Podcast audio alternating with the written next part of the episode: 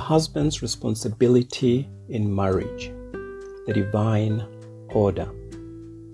It is important that we base our understanding of the husband's responsibility in marriage on God's perspective instead of the earthly or cultural perspective.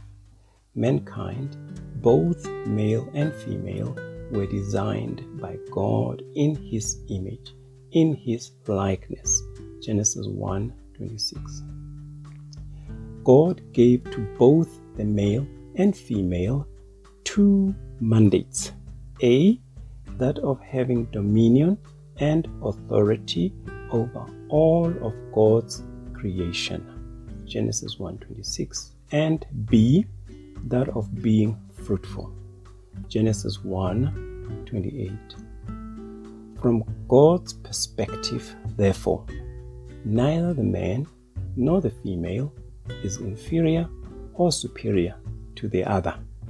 Yes, they have different roles, but most importantly, they are both created in the image of God. When it comes to the marriage relationship, God gave the husband the role and the responsibility of being the head. God gave the wife the role and responsibility of being the helper. According to God's perspective, these roles are different, but they are equally important. These roles are to be carried out in the context of interdependence. God sees both husband and wife as being dependent on each other.